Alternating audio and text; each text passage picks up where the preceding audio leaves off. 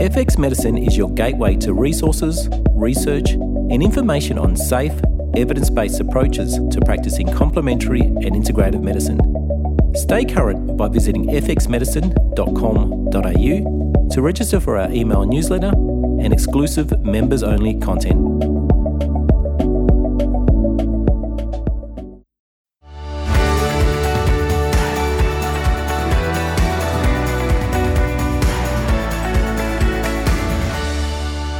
And welcome to FX Medicine, where we bring you the latest in evidence based integrative, functional, and complementary medicine. FX Medicine acknowledges the traditional custodians of country throughout Australia where we live and work, and the connections to land, sea, and community. We pay our respect to their elders, past and present, and extend that respect to all Aboriginal and Torres Strait Islander people today. With us today is Dr. Austin Perlmutter, a board certified internal medicine physician New York Times best-selling author, educator, and consultant. Austin's focus is on helping identify and resolve the biological basis for stuckness in the body and the brain. And he strongly believes in the healing power of nature and food to improve brain function.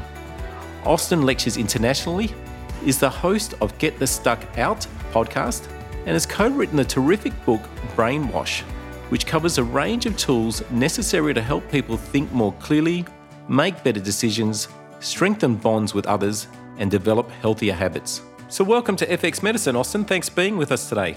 Thank you for having me. I'm excited for the conversation. Terrific. Oh, I know that you're a very strong advocate of nature and diets and lifestyle approaches to improve brain function and overall health.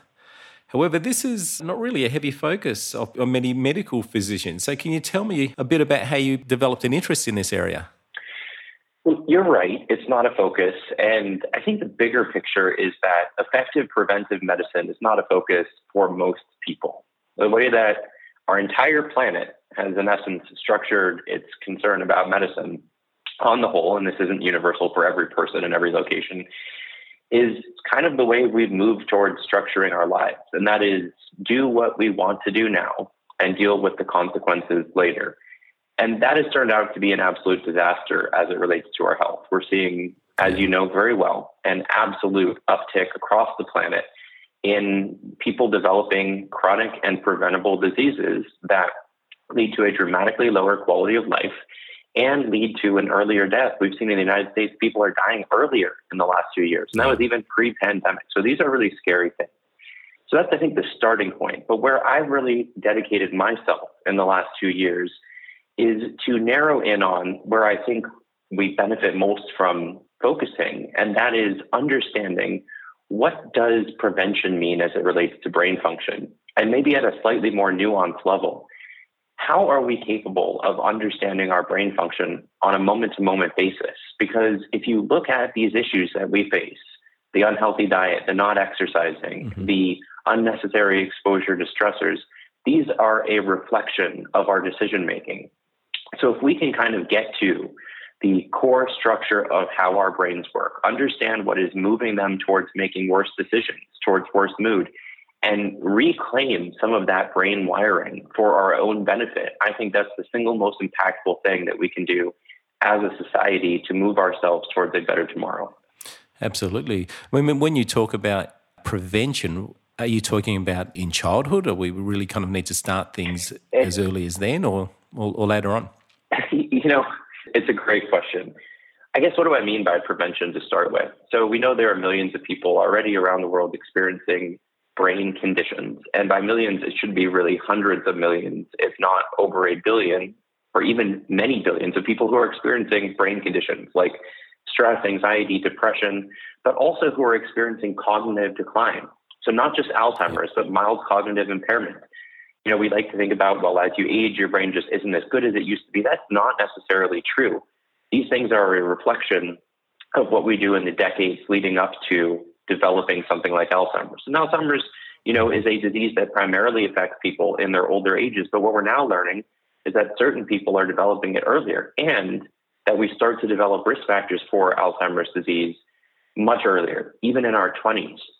But to take that into the bigger perspective, so when we bring in mental health and cognitive issues, both of which are brain health issues, and ask where do those things begin? Well, you can go very early. You can go prenatal. You can start to understand how a maternal diet, meaning what mom eats when we are in the womb, is influencing our brain health.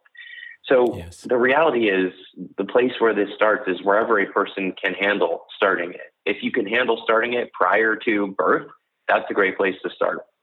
But there's never a bad time or place to start. Each of us is capable of taking steps today to create better brain health for today and for tomorrow. And I think that's the empowering message. It's never too late and it's certainly never too early. Yeah, absolutely correct. I mean, certainly the, research does show that the earlier we intervene, or the more effective the, the treatments are going to be, or the prevention of disease is going to be. But certainly, it's never too late to stop. I, I agree with that 100%. When you talk about brain health, I know you've done a lot of work on uh, inflammation and the immune response and how that can affect the brain. Can you tell us a little bit about how inflammation affects the brain and the processes there? For, sure. I know this is something that you know very well also. But my interest in this came from the basic question of what are the things that are most strongly influencing our brain function as it relates to our moment to moment thinking, as it relates to our long term health? Because usually I feel people have an understanding that our brain health is really important, uh, mostly when things go wrong. So if, if we get sick, for example, if you come down with the flu, you might experience brain fog. I know I certainly do. And you say, oh, well, I'm sick, I have brain fog, and now I worry about it. And I think, okay, what can I do to improve my health? Or if you start to develop memory issues as you age, you might think to yourself, oh, well, there must be something going wrong with my brain. But for most people, and most of the time, we don't think about the fact that the brain is dynamic. That moment to moment, how we think and how we feel is a reflection of a ton of different systems that are constantly evolving within the brain. And one of those turns out to be the immune system. Mm-hmm. So let me go back to this example I gave for a moment because I think it's really impactful. Let's go back to a time where we experienced brain fog when we were sick. You know, this is what many people, if not the majority of people, experience. If you have an illness, you probably aren't going to want to go out and take a math test. You're probably not going to go out and want to hang out with your friends. You're probably not going to want to go to work and really think through some complicated problems that is a reflection of what happens in the brain when we get sick. And what happens when we get sick? Well, you have changes in the immune system. So, this is called sickness behavior. It's a whole cluster of changes in how we behave that comes along with getting sick. And the reason why this is thought to happen is because an upregulation in inflammation, which is a change in the immune system that happens when we're sick, changes our brain function. It's such a, a powerful example of a more intense version of what is happening to all of us moment to moment, which is that our brain's immune system, and especially our brain's level of inflammation, is influencing how we behave, is influencing how we see the world. And when we start to appreciate that inflammation, basically higher levels of sustained inflammation, appear to push our brains towards things like depression, making worse decisions, having worse memory, higher risk for Alzheimer's disease, and that there are things that we can do today to help reduce that risk, you kind of create a closed loop system where you appreciate the value of lifestyle factors like the food you eat, the exercise you get, the sleep that you get, as being able to contribute to a better brain by way of that immune system. You know, obviously, you, you mentioned kind of sickness behavior, and when you've got the flu, there's that acute inflammation that occurs, which is not necessarily a bad thing. I mean, certainly, uh, you, but then you've got your chronic inflammation that kind of occurs that's uh, maybe related to a whole bunch of factors. But what makes somebody develop chronic inflammation or, and therefore brain related conditions? And then you've got someone else who might be engaging in the same behaviors, but not necessarily suffering from any neurological conditions or any mental health disorders. What's the difference there, do you think? It's a really good question. And it's something that I think all of us are still trying to better understand. So, why is it that one person can eat a certain food and feel like crap, and another person eats that food and feels great? There are tons of reasons for this, but the very basic reason is that each of us has a different body. Each of us has a different set of genes. Each of our gene sets are being expressed differently. And so it's certainly not as straightforward as saying, well, you got sick, you have inflammation, you will experience brain fog. Because what we've seen so clearly, especially in the context of the pandemic, is that when two different people, even who live in the same house, even who share genes, are exposed to the exact same infection, people can have dramatically different changes in how they feel as a result of that infection. So I think there's a couple of things to consider. I mean, the very basic way to stratify this is what you get from your genes and what you get from your environment. I mean, this is kind of the way that I was educated is you get certain genes. Those genes predispose you to certain things. ApoE4 being a good example in Alzheimer's disease, where if you have uh, two copies of that gene, it increases your risk for Alzheimer's by about eightfold. But there's nuance there too. What we're now learning through epigenetic science, which is kind of another can of worms, is it's not just the genes, it's how our environment acts on the genes mm-hmm. that matter. The other part of this, of course, is that our environment is going to change our physiology in such a way that we may be more or less predisposed to developing something like chronic inflammation. I think a good example of where this plays out is in the context of, let's say, diabetes. So there is absolutely in certain people a strong genetic predisposition to developing diabetes. And yeah. so this would be something like type 1 diabetes, where these are people who lose the function of their pancreas, they're insulin dependent, and certainly some lifestyle factors may play a role in that. However, this is something that usually comes on in childhood. So it's mm-hmm. far more genetically determined. But then you think about the context of diabetes around the planet today, and 95% of people who have diabetes do not have type 1 diabetes, rather, they have type 2 diabetes. And here, what you see is, I believe, the reality for most of us, which is that the genes may play a role in risk for developing a condition. So there are certain genes that may predispose us to developing type 2 diabetes. But the real major factor is not the genes. And why do I say that? It's because when you look at rates of developing type 2 diabetes and how they've changed over the decades, they have skyrocketed. We have so yeah. many more people who have these conditions today than had it a few decades ago. Our genes didn't change in a couple of generations. Rather, what changed was our environment. And I think it's the exact same thing as we look at increased risk for conditions like Alzheimer's disease, as we look at prevalence rates for conditions like depression. Mm-hmm. What we have is certainly a genetic predisposition, but it's really these environmental and preventable factors, things that range from our diet to, again, our stress to even the air pollution that we consume that are acting on those genes and changing our risk for developing these conditions. So I suppose that you know certainly there's genetic factors, and you also mentioned earlier, you know, when we talked about prevention, that even our exposures during childhood or even in, in utero, they might also predispose us to how we respond to inflammation and lifestyle practices and things like that. So I know that's if people are exposed to abuse and trauma at an early age, that can make them more susceptible to to a whole range of different conditions. So that is obviously a factor too, wouldn't it be? That's right. And I think where we're seeing the strongest signal for that would be in something like early life trauma and subsequent risk for developing depression, even decades later, where people who have experienced these adverse childhood events are at significantly higher risk for developing depression. And so there is a question of how does this happen? Um, and there are a number of potential pathways by which this may develop. One, actually, interestingly enough, may be inflammation.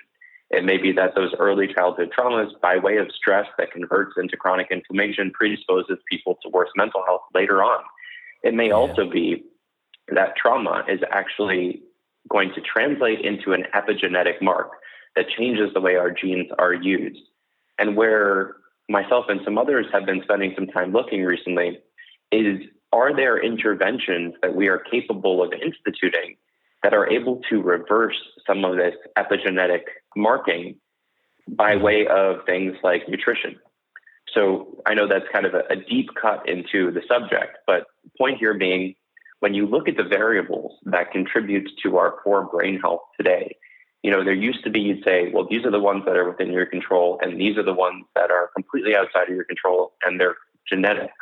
There are certainly conditions that are almost exclusively driven by genes as it relates to bad brain health. However, for most people and most of the time, that is certainly not the case.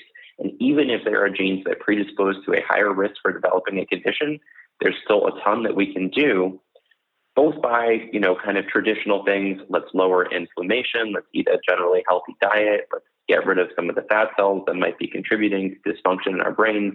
Maybe let's do some things with the microbiome. But now what we're recognizing is through these epigenetic pathways, we may be actually able to change the way the genes function at the very core of this puzzle. So it just opens up the, the conversation about having more tools, and there are less things that are inaccessible to us as it relates to uh, helping to prevent and even in some cases treat these conditions.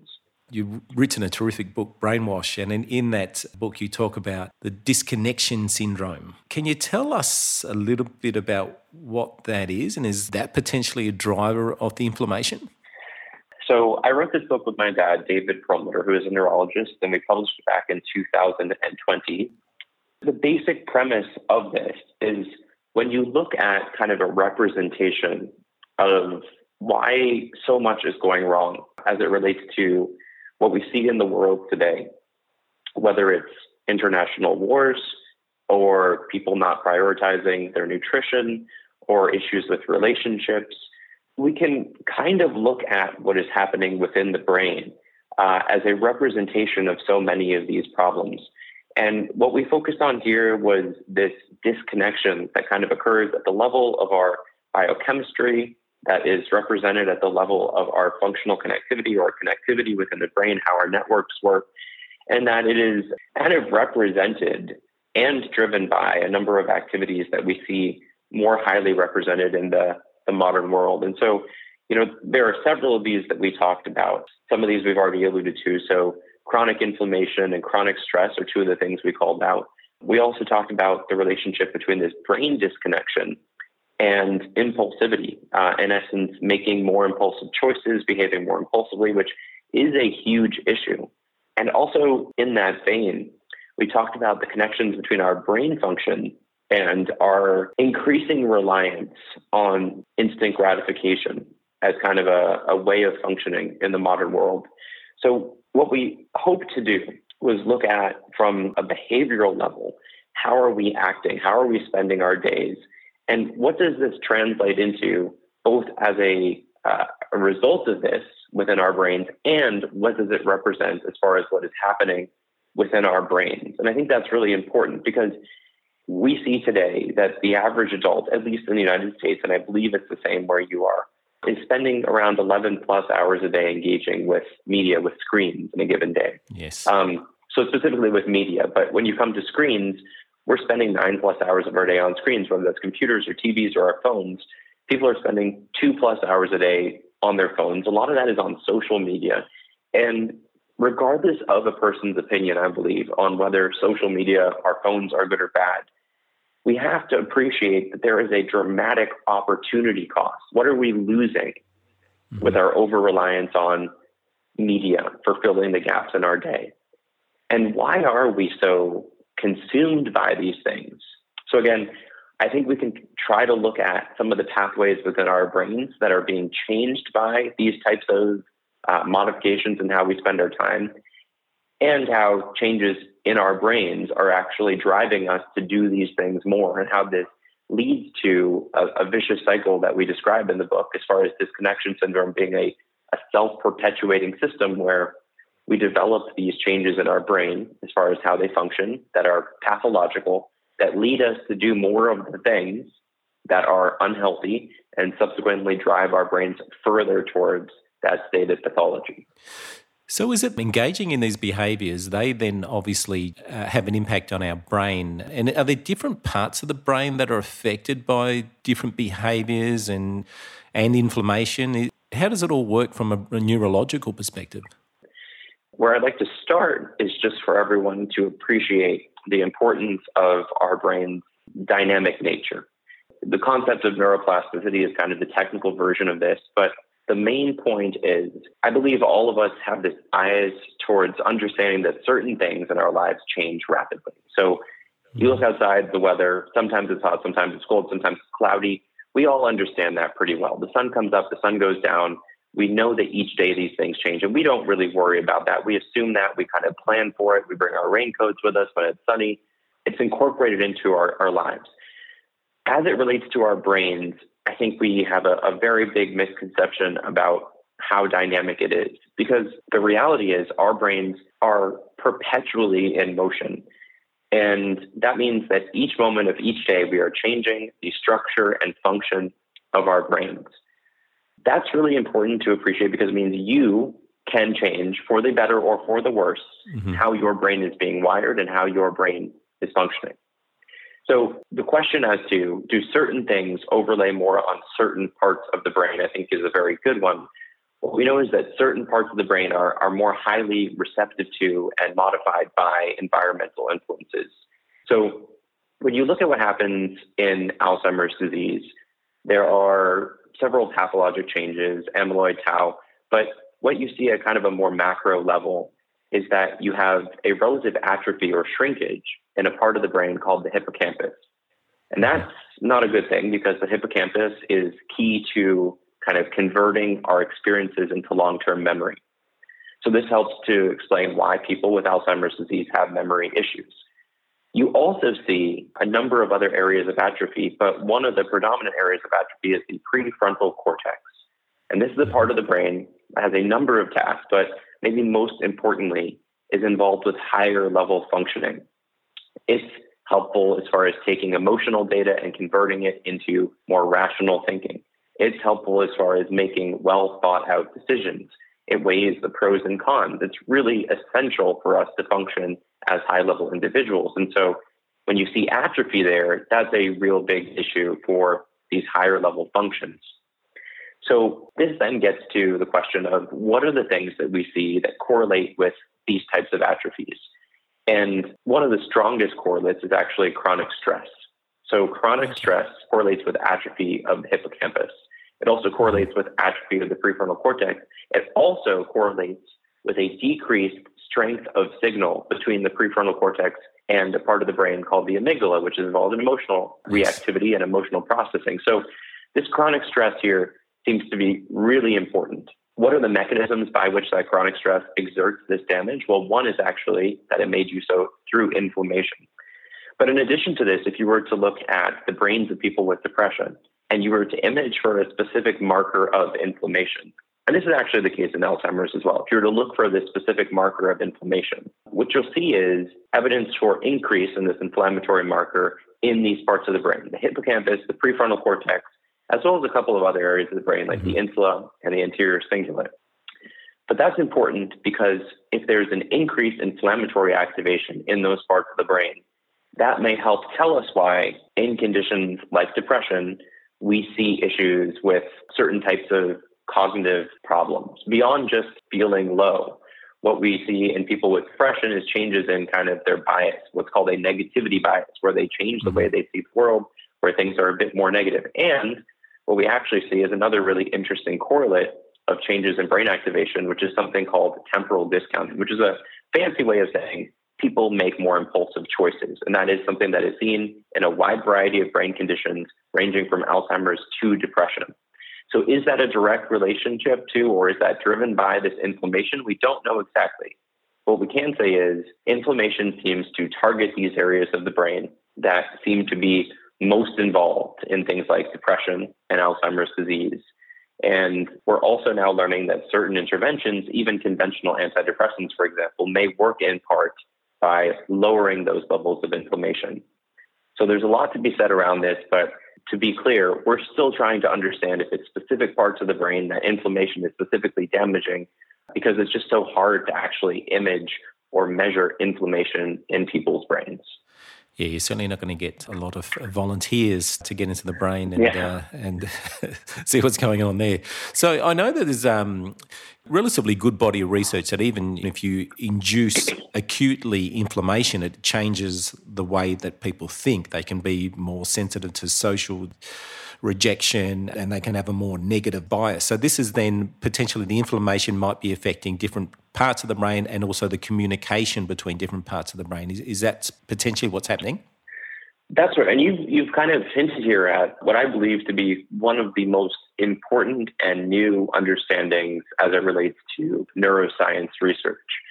Because up until pretty recently, there wasn't really a strong understanding that what was happening in the brain's immune system was all that significant outside of very explicitly immune related conditions. So, if a person has an abscess in their brain, some sort of a parasite, a bacteria has gotten in there, certainly people would say, yes, inflammation is not good for the brain. There is inflammation here. If you did a biopsy, you'd see neutrophils and other immune cells. It would be very clearly inflammation as a result of infection.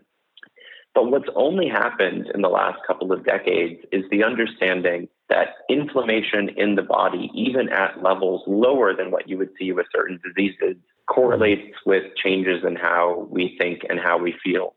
And for me, really, this research starts a couple of decades ago because it was at that point, really in the early 1990s, that researchers started to show that there was a correlation between mood and immune markers in the bloodstream, not in the brain. Mm-hmm. And what they showed is that people who had higher levels of certain types of immune cells, uh, specifically white blood cells, had higher rates of depression.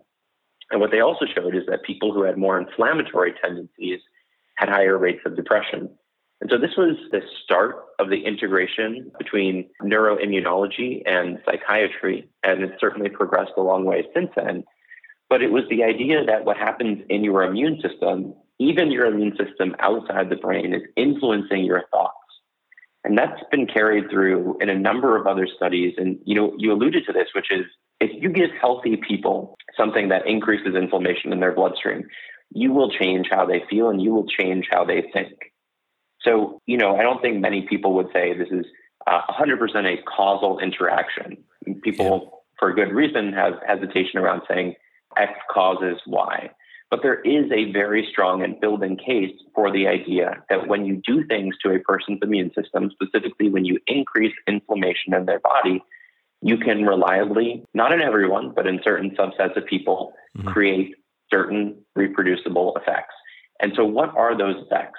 Well, I think the strongest case is that people tend to feel symptoms of depression.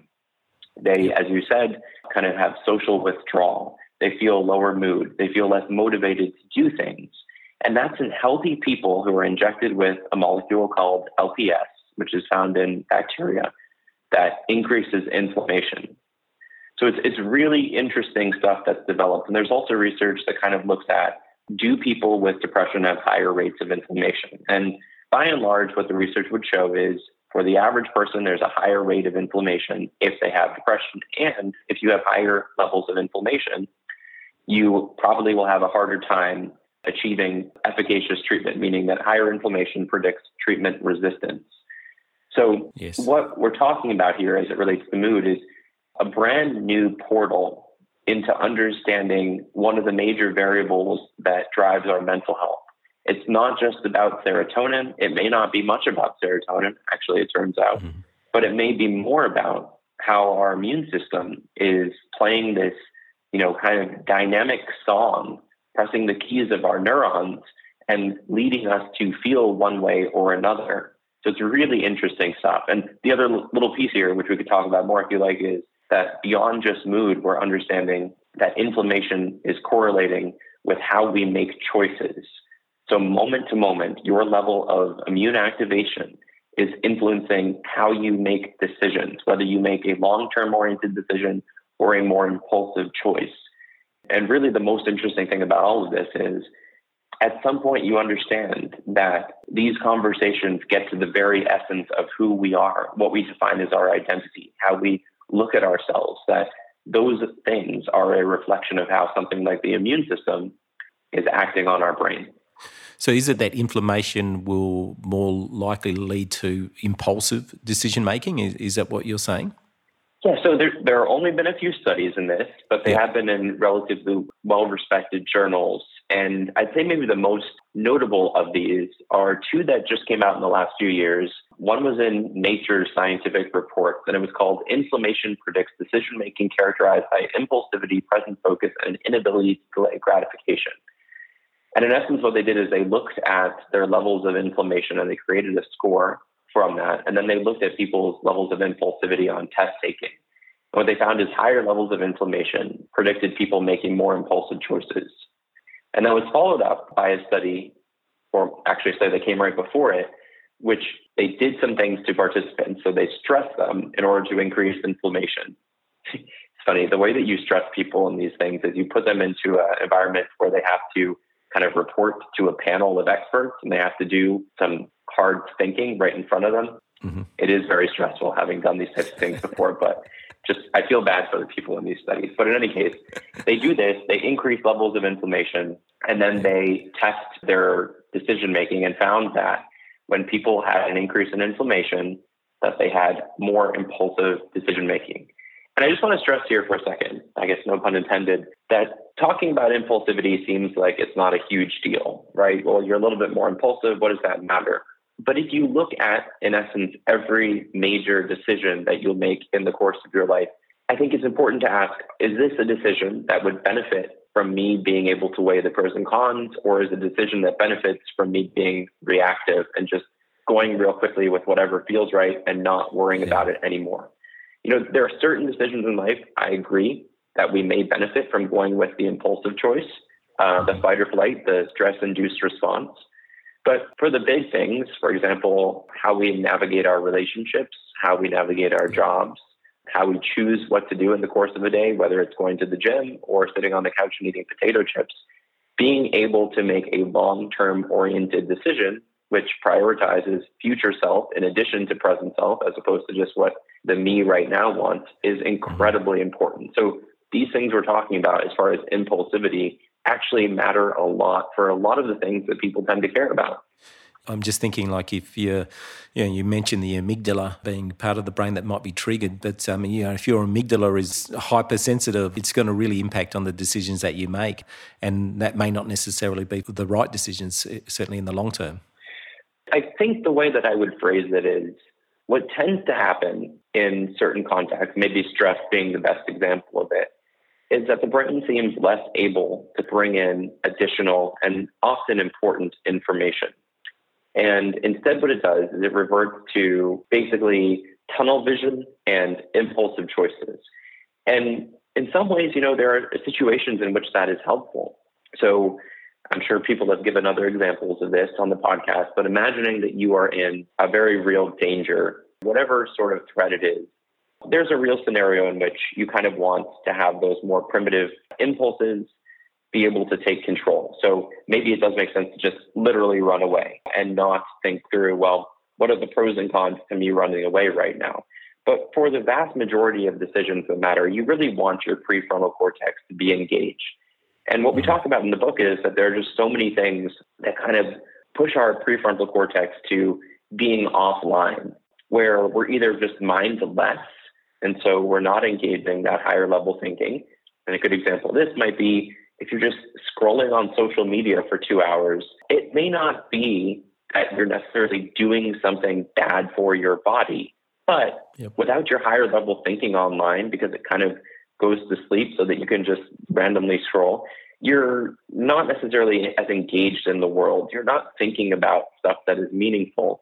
And maybe more importantly, if and when you know there's a pitch for you to consume some sort of unhealthy product, you may not be ready to weigh the pros and cons of it.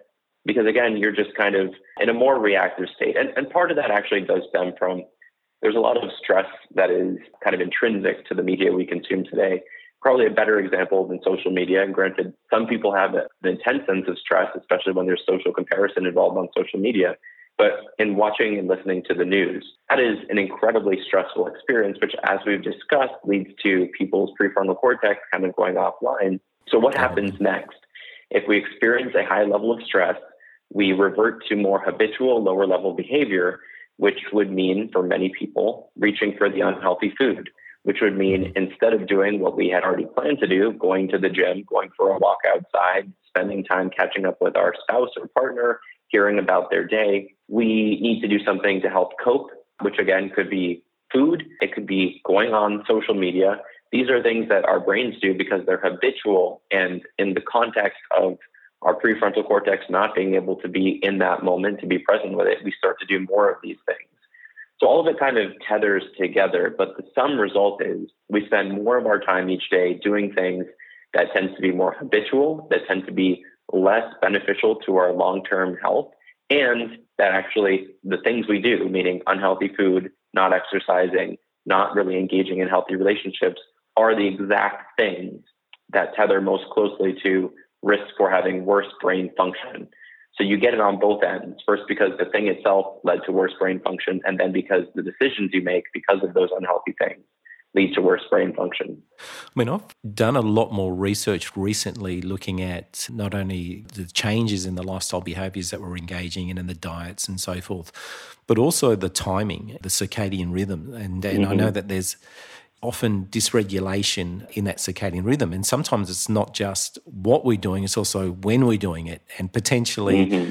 we might be engaging in pro inflammatory behaviors, and that might be a, not necessarily a good thing. But if we're actually doing it, let's say, before we go to bed, that's going to really exacerbate the problem even further. So, so it's not only what we do, also when we're doing it, and that seems to be changing. You know, we're watching being exposed to light at night time when we shouldn't be, and that's going to have an impact on cortisol and and and melatonin and things like that, which is going to affect our sleep. And so there's all that circadian stuff that's kind of research that we've also need to consider. Is it? Uh, uh what are your thoughts about that? Yeah, let's talk about that for a second because I think something we haven't addressed yet, but I'm glad you brought it up, is that sleep is probably the single most important thing that a person can do to rapidly improve their brain function. And, you know, often people will say, oh, well, it's the food, it's the exercise, it's the meditation. And I say, mm, let's think about this.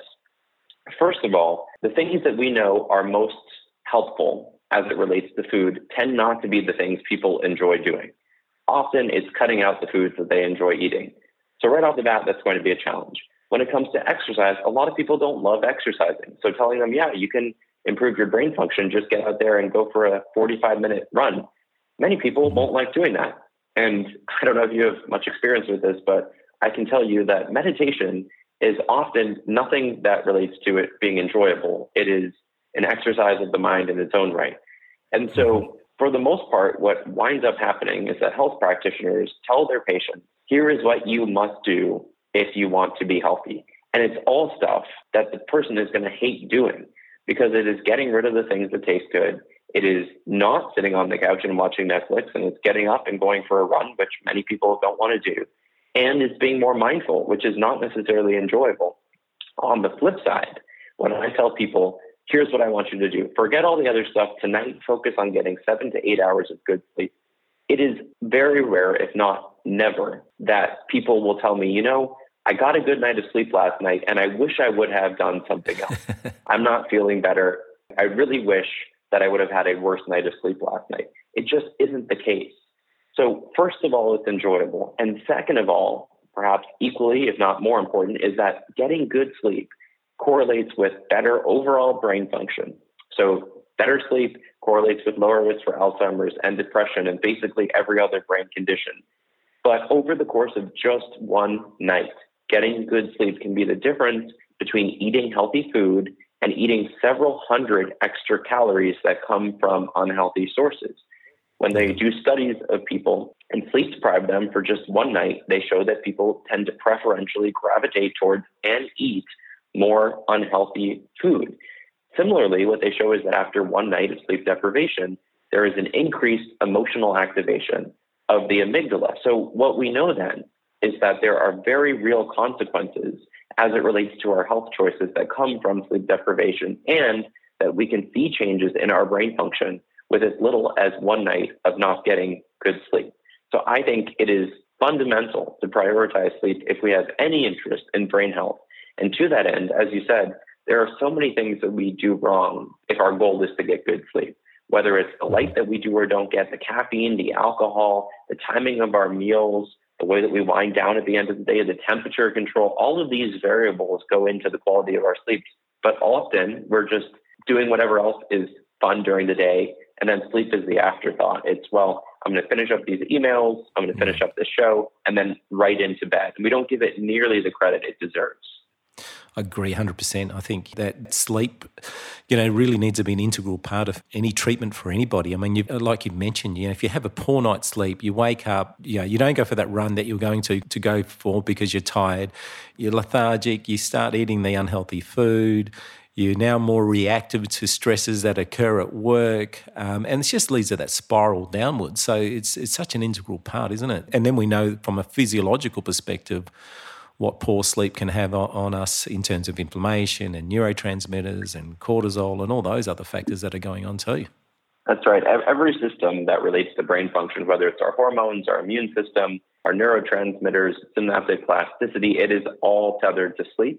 And all of them seem to do worse with not getting good sleep. Now, I will say there's one kind of interesting correlate or caveat to that, which is that in certain populations, a night of sleep deprivation can improve mood. So mm. some subsets of people with mood issues, specifically depression, benefit from sleep deprivation. And interestingly enough, in short amounts, sleep deprivation, meaning skipping sleep for a night, can actually boost levels of a molecule called brain derived neurotrophic factor.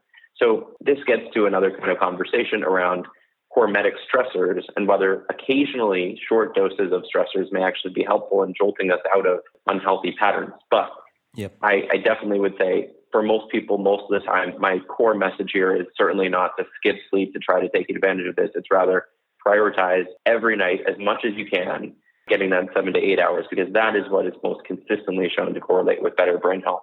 100%. Okay, so you've mentioned obviously sleep. You've mentioned screen time. Being mindful is obviously another important component, and exercise. And now, from a dietary perspective, are there particular foods that people should eat that you know may be beneficial for brain health? Yeah, you know, I've spent a lot of time thinking about this. And I, like you, live in an era where everyone has their diet of choice. So it's vegan, it's paleo, it's keto, it's some sort of low carb, low fat, low protein, which some people would call fasting, other people call calorie restriction. Basically, every permutation of the macronutrients and micronutrients that you can think of. And I'll just start with my general take is that these types of diets kind of the more restrictive diets, of which I would say a good example is the ketogenic diet, I think can be helpful for certain populations for a certain timeline of intervention. But when I'm talking about general brain health for the general population, I try to stick to what are the sustainable dietary choices that seem most correlated with good brain health over a lifespan. And I think that is different from saying, well, I am a person with a specific condition that needs a specific intervention. So I just want to make that clear mm-hmm. that there is no one diet that will work for everyone. But with that said, here are kind of my core tenets of what I believe is evidence based as it relates to general brain health. To that end, I think there are certain things that are most strongly correlated with good brain health as it relates to specific foods. But generally speaking, I am a big proponent of the Mediterranean pattern diet. And the reason for this is when you look at brain health outcomes, I tend to look at two major conditions because that's where a lot of the research has been done. Those are dementia, specifically Alzheimer's, which is the most common type of dementia, and depression. Because from my perspective, the relationship between diet and mental health is strongest for depression, and it tends to be a condition for which there actually is some data as far as interventions in larger populations being efficacious. And to that end, for both of those conditions, the overlap is the Mediterranean pattern diet. Mm-hmm. There are some other ones that people might have heard of, like the MIND diet, but the overlap with mood, specifically depression and Alzheimer's, is Mediterranean. So, what does that mean? First, I'll say this is actually what I try to eat most of, most of the time. Different people will slice the Mediterranean diet different ways, kind of, I believe, depending on their bias. So, some people slice it more animal, some people slice it more plant based, some people slice it more whole grains. I think the truth is that there is no one Mediterranean pattern diet because the Mediterranean is a big area and people ate different foods and in different ways over many different, really millennia. But some of the core characteristics that I think stand the test of all of these people's opinions are one, eating less processed foods. One of the most concerning trends that we've seen is that the global diet has moved towards a ultra processing of food there's a huge difference between eating an apple and eating an apple pie. When foods are processed, meaning they have things stripped from them, things added to them, usually what we mean is uh, removal of some of the core elements that relate to health, specifically to gut health, specifically dietary fiber. And usually the add ins tend to be things like sugar. So I think, again, the main thing would be avoidance of processed foods. And as it relates to processed foods, I think the biggest things we need to look out for are the addition of added sugars and, in essence, the stripping away of fiber such that when we eat a food, it converts readily into sugar. So this mm-hmm. mostly relates to carbs. I think of the three kind of macros that are worth paying attention to, I think that's the area that people can get the biggest bang for their buck. You know, for most people, the easiest way to improve their diet is to cut out sugary beverages because the correlation between yeah.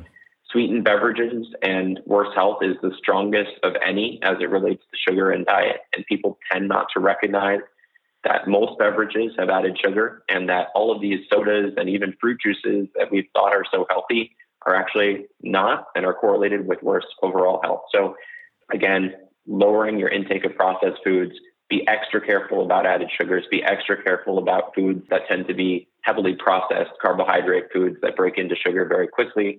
What types of carbs does the uh, Mediterranean diet tend to focus on? Well, here again, it's the whole grain, less processed versions of that. My kind of take on that is that of the three macro groups, uh, as it relates to brain health, many people would benefit from doing a bit more personalization. Some people mm-hmm. can eat a big bowl of brown rice and not see a huge bump in their blood sugar. Many people cannot. And so I am uh, increasingly interested in learning about how continuous glucose monitoring devices mm-hmm. can be used to the benefit of people who are pre diabetic or even pre pre diabetic. Long story short, there, it's, if you're going to eat carbs, try to eat minimally processed carbs, whole grains, trying things that are not conventional carbs. So I like things like buckwheat, quinoa, rye, basically getting away from conventional wheat and rice is a good thing. For the other macros, I think for fats, similar to what I said around the sugars, the processed versions of fats are those that have a lot of trans fats in them, which have been largely mm-hmm. outlawed, but you can still find in certain foods. But then the other area in which that processing gets us is oxidized fats. So while we could say for some reasons that polyunsaturated, and monounsaturated fats are better for us or correlate stronger with brain function than do saturated fats. The downside there is if you're consuming vegetable fats, things like corn oil and soybean oil, these tend to get oxidized. And so that's not good. On the flip side, some of the healthiest fats that I would say have been correlated with brain health and in line with the Mediterranean pattern diet would be olive oil, nuts, seeds, fatty fish, great source of specifically omega 3 fats, and then eggs, somewhat debated, but I think just as it relates to saturated fat, which many people would say is the worst fat, it's terrible. I have not seen such strong correlations between saturated fat consumption and brain function. What I see is, if mm-hmm. anything, it seems pretty neutral. And ideally, getting more of polyunsaturated, specifically omega 3 fats, has a benefit to brain function. Terrific. And then on the protein front, some of the protein sources that the Mediterranean diet would emphasize would be fish, nuts, seeds, eggs, pulses, legumes, poultry, mm-hmm. and less red meat. Again, there's kind of controversy around red meat for a number of reasons. I have not seen very consistent indicators that red meat consumption correlates with worse overall brain health. But I think in the kind of aggregate, if you're trying to prioritize certain types of meat, the data would suggest that going more towards fatty fish and then maybe yeah. poultry as opposed to red meat as a, a primary protein source. That's great, great uh, advice on some dietary recommendations. And just quickly, supplementation. Do you use supplementation, nutritional, herbal? Is there anything that you would recommend that might help brain function and reduce brain inflammation? Well, my general take is I treat supplements as that. So if I would take a supplement, it would be because I felt there was a nutritional deficiency where I think the evidence is maybe strongest here is if you're somebody who is following a plant based diet, especially if you're a vegan, B12 levels can be an issue. There are some other kind of correlates to people who follow a primarily plant based diet. The other big one, in addition to some of the other micronutrients, would be around omega 3s. I don't think it's controversial to say that most people don't get enough omega 3s in their diet. So, you know, that'd be one in which I think that taking a high quality omega 3 supplement would be high on my list of things to look at, especially if a person is not eating animal products. The most important omega 3s for the brain, as far as I can tell, are DHA and EPA. And DHA is the more important structural omega 3 for the brain. For most vegans, for most of the time, you're just not going to make enough. So yeah. I think that's important as it relates to brain function. And then some of the other areas I think are worth consideration are vitamin D. I mean, most people where I live seem to be relatively low in vitamin D levels. They may not have a deficiency, but they may have an insufficiency. So I think taking a vitamin D supplement and also getting your levels tested is practical for many people. There's some other stuff that I'm learning more about, looking at certain components of the Mediterranean diet. So specific phytochemicals or phytonutrients called polyphenols. Mm-hmm. I think that's that's worthy of exploration. It's one of the reasons that I prioritize my coffee every morning, but there is some evidence suggesting that getting more polyphenols than what's present in diet would make sense for certain people. And then another area where I'm focusing some time is understanding beyond omega 3s some of their metabolites. So, specifically, resolving mediators, both pro resolving mediators and specialized pro resolving mediators. It gets us really deep into a cascade of signaling, but the basic idea would be that as we're looking at specific dietary nutrients that correlate with overall health, uh, and coming back to maybe this conversation around the immune system, we're now understanding that it may not be the omega 3 itself that is so powerful, but rather what it turns into that has a higher effect on resolving inflammation. And so there's some emerging research on these molecules, these uh, resolving mediators that I'm following closely. Yeah, I think that's an interesting area, those SPMs and, and uh, resolving mediators to help kind of you know, turn down inflammation when it needs to. So that'd be an interesting area of research in the future for sure. All right. Well, look, I could keep going forever, I think, and uh, I, am mindful of time. But uh, yeah, you provided some really, really great information about not just diets, but also sleep and lifestyle-based factors that we need to consider to help improve brain function. And um, I mean, ultimately, the key is trying to make those changes early, but it's never too late to make those changes to help improve brain health. So I appreciate that. And if, if you don't mind, there's one more thing I'd like to address because I think that sometimes as I, you know, engage in these conversations, certainly there's some lifestyle factors that people might recommend changing, but we all kind of know what needs to happen for us to be healthy these days. I just don't think there are many people out there who think it's a good idea to eat junk food. So me saying junk food is bad for the body is not sufficient. Similarly, there aren't a lot of people out there. I mean, there are some who think that exercise is anything but good for the brain and for the body. So mm-hmm. what I would like to just leave listeners with is the implementation is absolutely critical. And how do we implement lifestyle changes? Well, one part is what I said before, which is go to the lowest hanging fruit, things that are going to be functional as far as changing our brains for the better and fun and enjoyable. And to that end, I think sleep is an amazing first stage intervention if you're trying to work with a patient on improved lifestyle compliance. So maybe instead of saying you have to go to a Mediterranean diet tomorrow, you say, let's first work on something that we mutually agree is going to be beneficial and enjoyable in the sleep. The other thing, though, is there is an absolute need, I believe, to focus on unconscious or automatic drivers of our behavior. And to that, you know, the main example would be habit formation. This is not something that I learned in medical school or residency, and yet we now understand that upward of 40% of the decisions, the actions we perform in a day are driven by these unconscious processes, which are called habits. So, if anyone's goal is to change somebody's behavior, whether that's yourself or for your patient, and you're not using habit science, you're not getting that on board. Your best case scenario is you're only going to be able to work on 60 or so percent of a person's decisions in the course of a day. So I highly recommend to learn about how important habits are as it relates to how we make decisions in a given day, to understand how we can change our habits for the better and the tools that are necessary to get us from A to B. It's usually not what people think. It isn't a willpower issue. It's not something we should blame people for. Mm-hmm. It's certain patterns of action that can either energize or deactivate habit loops that will enable us to offload a sizable proportion of the decisions in our day to an automatic process. So we're basically putting almost half of our brain's decisions into the hands of this automatic unconscious process. And we have to choose whether we want to hand that off to somebody or a brain that we really feel great about that's going to make good choices, or the brain that is going to constantly be pulling us into destructive actions patterns. There's a lot of great books on habit formation. I've written several blogs on it. It's very basic stuff, but it has to be done in the right way to get the brain to pay attention. It isn't so basic as just saying, well, willpower. It's, it's actually not about that at all. Are there a couple of books that you can recommend? Yeah, there are some that are pretty popular. I think Atomic Habits is probably the best mm-hmm. example. That's by James Clear. And there's an author named Wendy Wood, who is a California based researcher, and she wrote a book called The Power of Habit, which is excellent. And then the last one I'd say is Tiny Habits by BJ Fogg. He's another California based researcher. All of these are great. I think that the goal is just to try one of these. And I mean, consumers, non medical people, get these books and it changes their life. But I think that as practitioners, we have been largely unaware of how valuable these tactics are when we're able to implement them for patients. First of all, because people love to hear about them. Talk to somebody about this, they get excited. Assign them one of these books, they get excited. But then when you leverage it to improve healthy habits for medical benefit, that's just a whole new ballgame.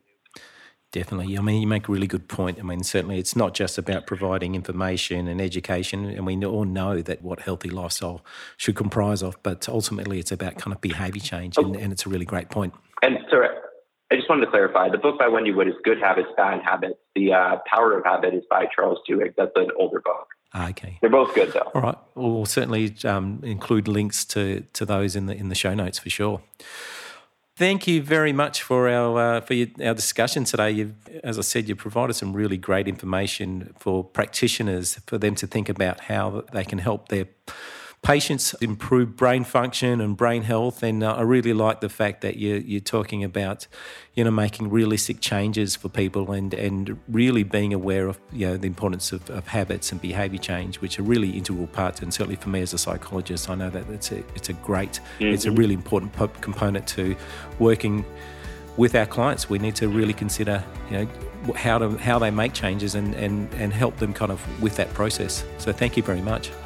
Totally. And I, I, would just say, you know, it's one thing to say you want to use this for patients. I think all of us are tempted to say, okay, I have this information, now it just goes directly to the clinic.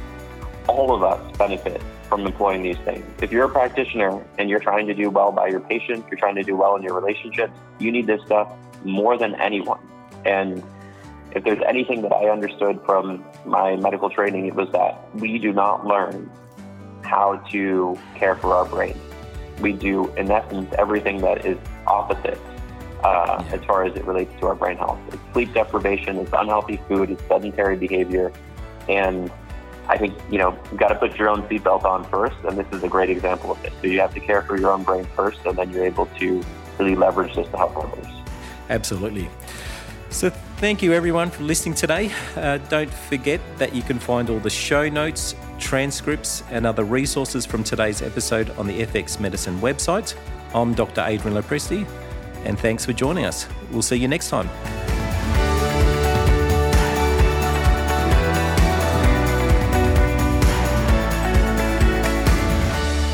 This podcast is intended as healthcare practitioner education only, and it is not a substitute for medical advice, diagnosis, or treatment.